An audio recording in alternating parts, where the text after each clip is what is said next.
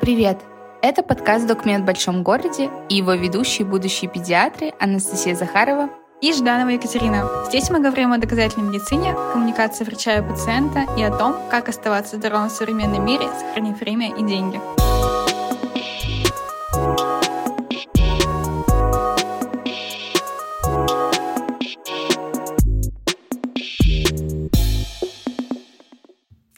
Выпуск мы бы хотели посвятить тому, о чем будет этот подкаст, какие темы здесь будут освещаться и почему этот подкаст должен послушать каждый. Да, вообще мы для чего решили создать этот подкаст? Мы видим в этом такую образовательную ценность, потому что каждый человек так или иначе в жизни хотя бы один раз болеет, и вообще, наверное, очень важно, на наш взгляд, знать, что происходит в этот момент с твоим организмом, как ему можно помочь, а в какие моменты ему не стоит мешать.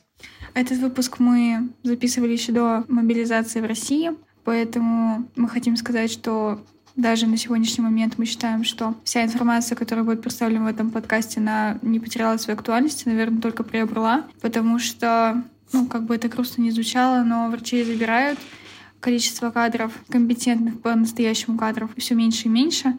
Поэтому я думаю, что это замечательная возможность узнать какую-нибудь информацию бесплатно и применить ее на себе. Да, я согласна. Конечно, такое грустное начало, но ничего страшного. В общем, хочется сразу оговориться, что здесь мы не будем касаться других видов медицины, потому что нас интересует исключительно доказательная медицина. Поэтому если вы приверженец гомеопатии или других альтернативных методов в медицине, то, вероятно, вам лучше воздержаться от прослушивания этого подкаста, потому что это может, может вас вывести на какие-то эмоции. Но в свою очередь хочется сказать, что доказательная медицина — это на сегодняшний день лучшее, что существует в медицине в целом, потому что научно обоснованный подход всегда выигрывал любое высказывание.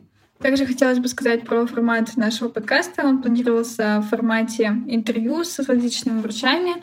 Мы будем задавать им вопросы из области их интересов и по их специальности. Но иногда мы также будем практиковать подкасты, когда мы будем записывать что-то вдвоем, когда нам будет что сказать. Когда нас будет бомбить да, на что-нибудь.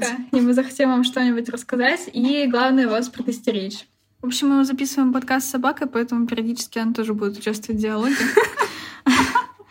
В общем, почему мы решили посвятить подкаст именно доказательной медицине? Потому что, наверное, доказательная медицина — это единственная сфера, которая подтверждена научно, у которой есть подтверждение каждому ее слову. То есть, если врач придерживается доказательной медицины, то на каждое его слово найдется какое-либо исследование, а, какая-то логика. Да, это факт, реально. Потому что если какой-то инстаграм-блогер говорит вам о том, что нужно сдать какой-нибудь тупой анализ, типа ХМС по Осипову, например, чтобы проверить, что у вас там в кишечнике, и вообще выявить какие-нибудь скрытые очаги воспаления. Это полная фигня, потому что ХМС по Осипову это очень тупой анализ. Блин, даже не буду сейчас, короче, углубляться в это. Это реально очень дурацкий анализ, который не имеет никакого научного обоснования.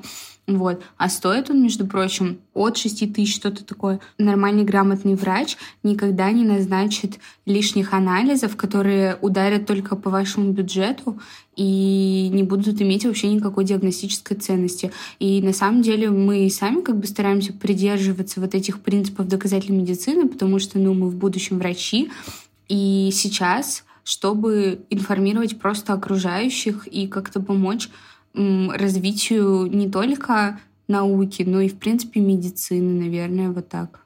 Я думаю, что из слов Насти было понятно, о чем говорит наше название. А, документ в большом городе. Думаю, что на это как бы был сделан наш упор. Надеюсь, что вы тоже его разгадали. Документ — это доказательная медицина, а в большом городе это вот именно про нехватку времени, mm-hmm. часто нехватку денег, что уж греха таить. Вот. И я надеюсь, что наше название вам тоже откликнулось. Короче, сейчас вот еще мы хотим осветить один раздел, почему важна коммуникация врача и пациента. На самом деле такая неочевидная э, тема для разговора. Вообще неочевидная. Да, особенно для пациентов, но я думаю, что и для врачей э, тоже эта тема, наверное, остается несколько странной, наверное, потому что мало кто об этом задумывается, но, короче, ближе к делу.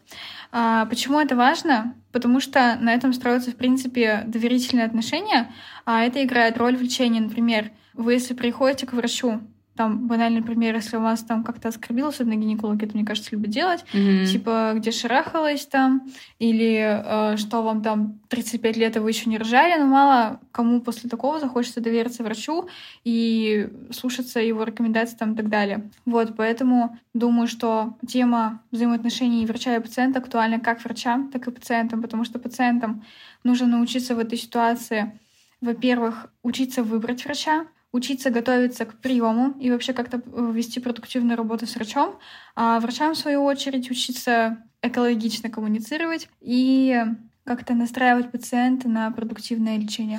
Да, вот я, короче, сейчас резюмирую. Вообще, реально анамнез очень важную роль играет в постановке диагноза, очень важную. Например, это инфекционные болезни. Реально там зачастую по факту какого-то контакта и устанавливается диагноз. То есть, допустим, вы поконтактировали с больным гриппом, там у вас через два дня поднялась температура, и вы просто это не сопоставили, допустим.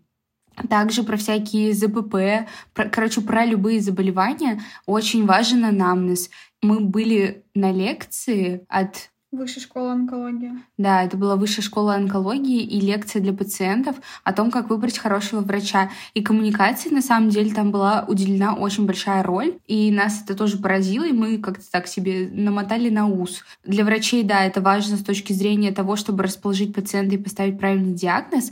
А для пациента это важно, чтобы рассказать врачу все важные подробности и детали, чтобы, опять же, был правильно установлен диагноз. А правильно установленный диагноз — это 50% процентов успеха лечения. В завершение хочется сказать, что мы ждем ваши вопросы, ваши пожелания о том, кого бы вы хотели бы послушать. Может быть, у вас есть вопросы, которые вы стеснялись задать врачу или которые вы хотели бы задать, но, например, нет времени обратиться к тому самому врачу. Поэтому мы с радостью ждем ваших откликов, обратную связь и до следующего выпуска. Пока. Пока.